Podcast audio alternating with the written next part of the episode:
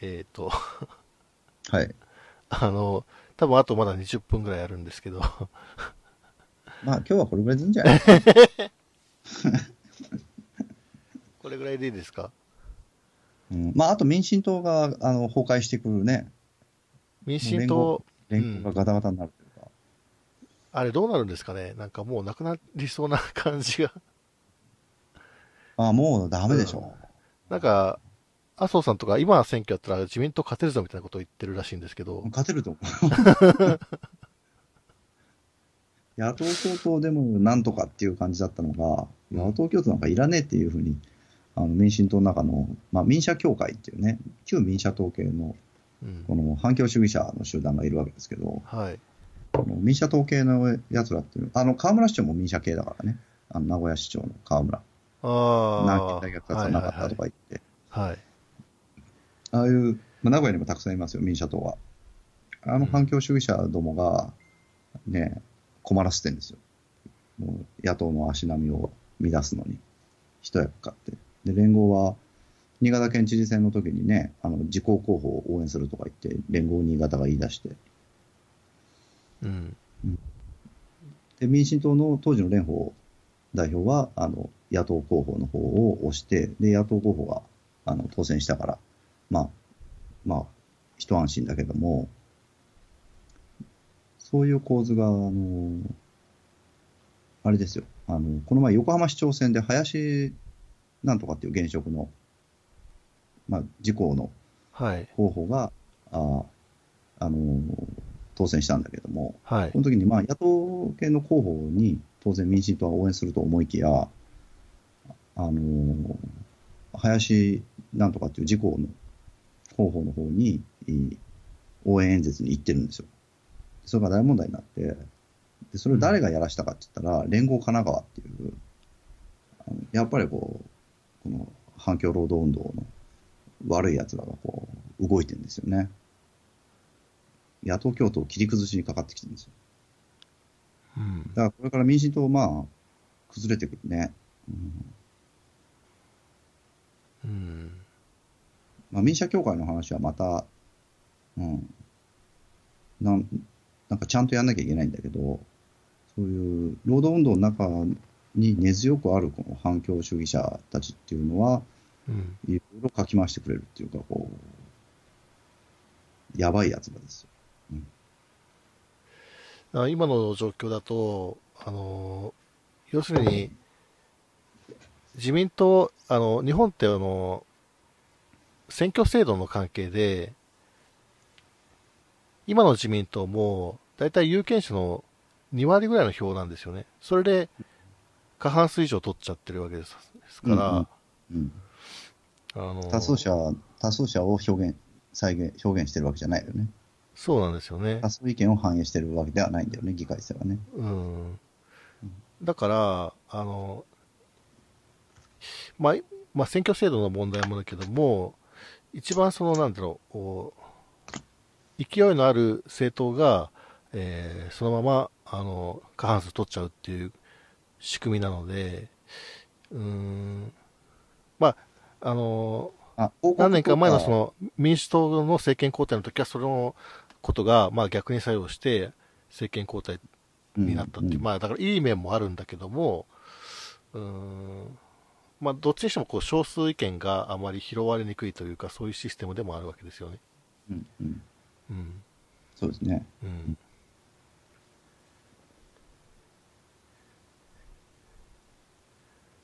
うん、だから本当にこう、今の状況っていうのは、その、第二次世界大戦のナチス政権が誕生した時と、すごい似てるというか、どうなんでしょう ね。それはあんまよくわか押しが回っちゃんない。いましたけど。はい。ねうん要するにその、野党が分裂してしまって、で、うんどこもその、他党他党が乱立すると。そうそうたそうくさんのそ党が乱立する状態と。まあ、それは、そうだったね。う。うん、で、その、だから結局、野党は勝てなくて、対立候補になれる人が出なくて、結局、ナチスを勝たせてしまったっていうことが、まあそんなにうん、そこまで勝たせてもいないけど、まあ、比較的に大きい党に成長しちゃったよね。うん。最後はクーデターやってるからね。うん。最後は、まあ、最後はナチは別には過半数取ってないからね。まあでもかなりの議席を獲か得。なり議席は取ってる第一党だけども、うん。あだから、だからそれのもっと悪い状況になってるってことですね、今日本は。 選挙でもう過半数が取れちゃうような状況にまでなってしまっているっていう。でも国民の過半数が支持してるわけではない全然にない、もねか。かわらず、うん、そういうことですもんね。だけど、世論調査とかを見ると、なんだろう、また最近ちょっと安倍政権の支持率が上がってるのは、多分あの、うん、北朝鮮怖いぞ効果だと思うんですけど、 あー結構ね、意外とそういうのでね、うん、支持率が上がったりするんだよね。そうなんですよ。うんありそうだね。うんそれそれになんか、毅然と対応してるようなイメージを作ろうとして実際作ってるから、そうすると、あの、ちょっと、あの、まあふ、でもあれだよね、拉致問題に比べればさ、んずっとさ、楽っていうか、拉致問題ってさ、結果が出せないとか言って怒られてたけど、うん、このミサイル問題って、絶対に結果が出ないから、うん、うん絶対に結局、そのイージス・アショアとか必要だったの、みたいな、うん、その事業評価を最終的にしなくていいからね、これ。必要だったんだって言いは言い張ればさ、必要だったんだっていうことになっちゃうっていう、うん、客観的な評価ができないじゃん。だってミサイル危機はないんだから、そもそも。ミサイル危機は起きないんだよ。あの、いや、まあ、要要するに、あの、恐怖を煽っといて、で、それに、あの、毅然と対応してるっていうイメージ作りですよね。イメージね、北朝鮮っていう藁人形を作って、そ戦っファイティングポーズ取ってますよっていう、うんまあ、わら人形なんだけど、う。うん、まあ、そうすると、あの、まあ、ご、ごく普通の有権者は、なんか、あ、安倍首相頑張ってるみたいな感じに、頑張ってる、うねん、見えるんですよね。うん。うん。それが多分、あの、支持率が上がってる層の人たちの 考え方だと思いますね。困ったもんだね。うん。やっぱりね、僕もちょっと、あやっぱのり、さ、みんな覚醒剤やってんじゃないのもうあの、無理やりまとめるのやめてもらえませんかそういう感じなんじゃないの、あの、あまりにも幼いというか、こう短絡的というか、結構ね、なんだろう、あの、そ若い人がそういう短絡的な考えなのかなと思った結構年配の人でも、あそれはうん年配のテレビばっかり見てるおじいさん、おばあさんはもう、うん、国際政治とか真面目にね、てか新聞だって読めないでしょ、新聞だってまともに読めない人たちがいるわけだかまあ、ら、まあそれはわからないですけど、でもなんか、たまたまこう、電車の中で聞いてた会話とか、もう、明らかに多分60、70ぐらいのおじさんとかが、なんか、北朝鮮はけしからんみたいな話をしてて、まあ、たまたま横に座ってたから聞こえちゃったんですけど、うん。なんかそのみ、い名鉄、名鉄電車に、や、名鉄じゃ JR だったんですけど、 JR それはどうでもいいんですけど、あの、うん。それはど、ほん、ほんとどうでもいいんですけど、それはね、あ の、うん。あの、な、たまたまそういう話をしてるのが聞こえてしまって、ああ、この、結構なお年の、あーおじさん、ママも、あいや、でもやっぱり、 60ぐらいの人たちだったら、うん半分ぐらいは高校は行ってるはずなんだけどね。いや、それはあんまり関係ないと思います。中それ卒の人も結構いるけど、いやでいやも半分ぐらいは高校行ってるよ、その年 代。あの、すみません、中卒も高卒も、ぶそのに関してはあんまり関係ないと思うんですけど、僕もそんな学歴高くないんで、うん あの、うん。いや、それは、あの、いや、昔はさ、うん、昔のおじいさんおばあさんって本当に教育受けられなかったから、漢字も新聞読めないとかさ、漢字読めないって人がいたから、僕のおばあさんとかね。それは戦時中の話じゃないですか。そうそう、だから戦時中に、あの貧しくて、もう小学校もちゃんと卒業してないみたいな人たちがいっぱいいたから、そういうおじいさん、おばあさんたちが無知なのは、もう半分しょうがねえなっていうふうに思うんだけど、今の60代ぐらいだったら、それなりに字は読めるでしょ。ああ、そういうことですか。いや、字が読めるとか読めないとかの問題ではないと思うんですよね。頭が悪いうん、そういうことじゃなくて、字が読めても頭悪い人は悪いからね。うんと、まあ、その頭悪いって一概に決めつけちゃうのもどうかと思うんですけど、ただ要するにその政治の裏と表が分かるかどうかっていうことですよね。うん、僕みたいなその若輩者がそういう話をするのは、あの、おこがましいんですけど、その、今だから、あの、テレビでやってるようなことってのは全部表の話なんですよね。うんうんで、そこだけ見てても何も実態はわからないというか、うん、実際に政治が動くのは裏の方なんで、うん、そこをあの見抜けるかどうかっていうのがすごい有権者のやっぱりあの能力というかそこが多分重要なんですけど日本人全体的にあまり政治に関心のない人が多いからそこまで深読みしない人が多いんですよねニュースとか、うんまあ、などうなんでしょうね。そそうなのとかな。僕うん僕はそういうふうに見えてるんですけど、うん、だからそのテレビであの報道してるのを多分そのまんま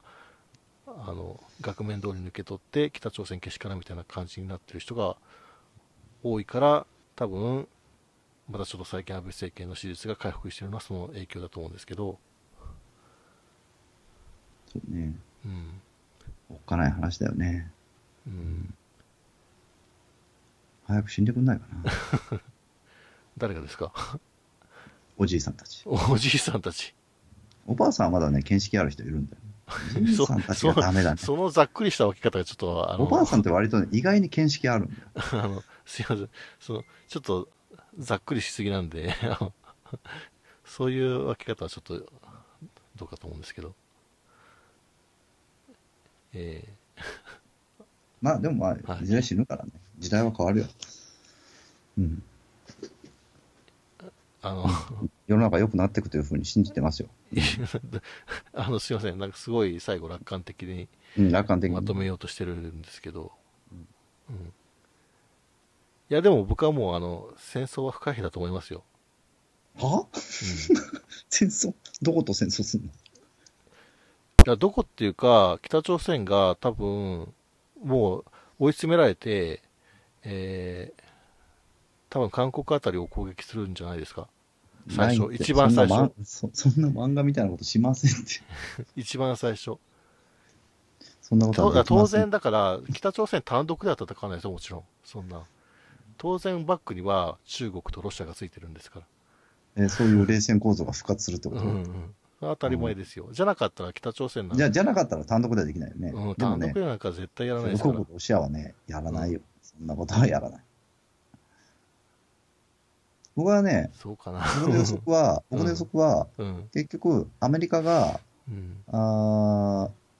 声が小さくなっていって、うん。なんかだんだん面倒くさくなっていって、うん。消極的な態度で、うん。えーで、その態度を見て、安倍もなんかだんだん声が小さくなっていって、っていうことになると思うねうん。結局、成果が出せない、もっとね、常識的なこ外交政治をやらなきゃいけない局面になると、ああいうポピュリストの政治家は、その、もうめんどくさくなっちゃって、あまあ、やっといて、みたいな感じで、どんどん消極的になると思うね。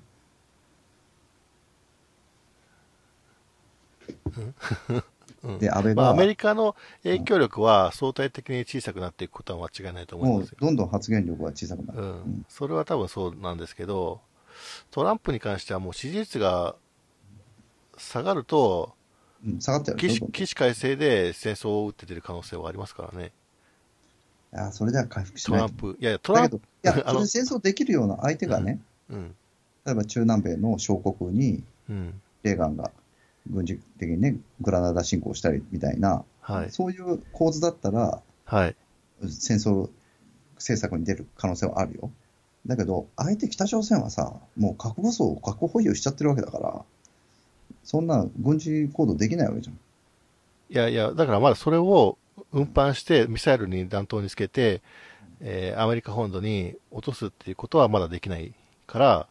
それができるようになる前にってことは可能性としてはあるし、まあいやいやそもそも違う違うトランそこプ、うんじゃあじゃあそれができないっていうのは、うん、そそれをやっちゃったら、ロシアと中国が、うん、と、あの、叩かなきゃいけないことになっちゃうわけだから。てかロシア、中国は絶対許さないから、そんなこと。うん。いや、ロシアは喜ぶんじゃないですか、アメリカを攻撃した ら。喜ばないよ。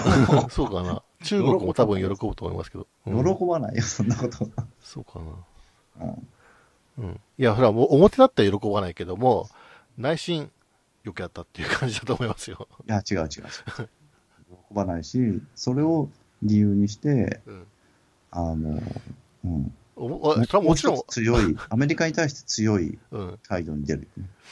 あのももちろんそのね、だから、もちろん表では北朝鮮を非難するっていう、そういう今度はアメリカが。が制裁対象になるよ、そんなことしたら。うん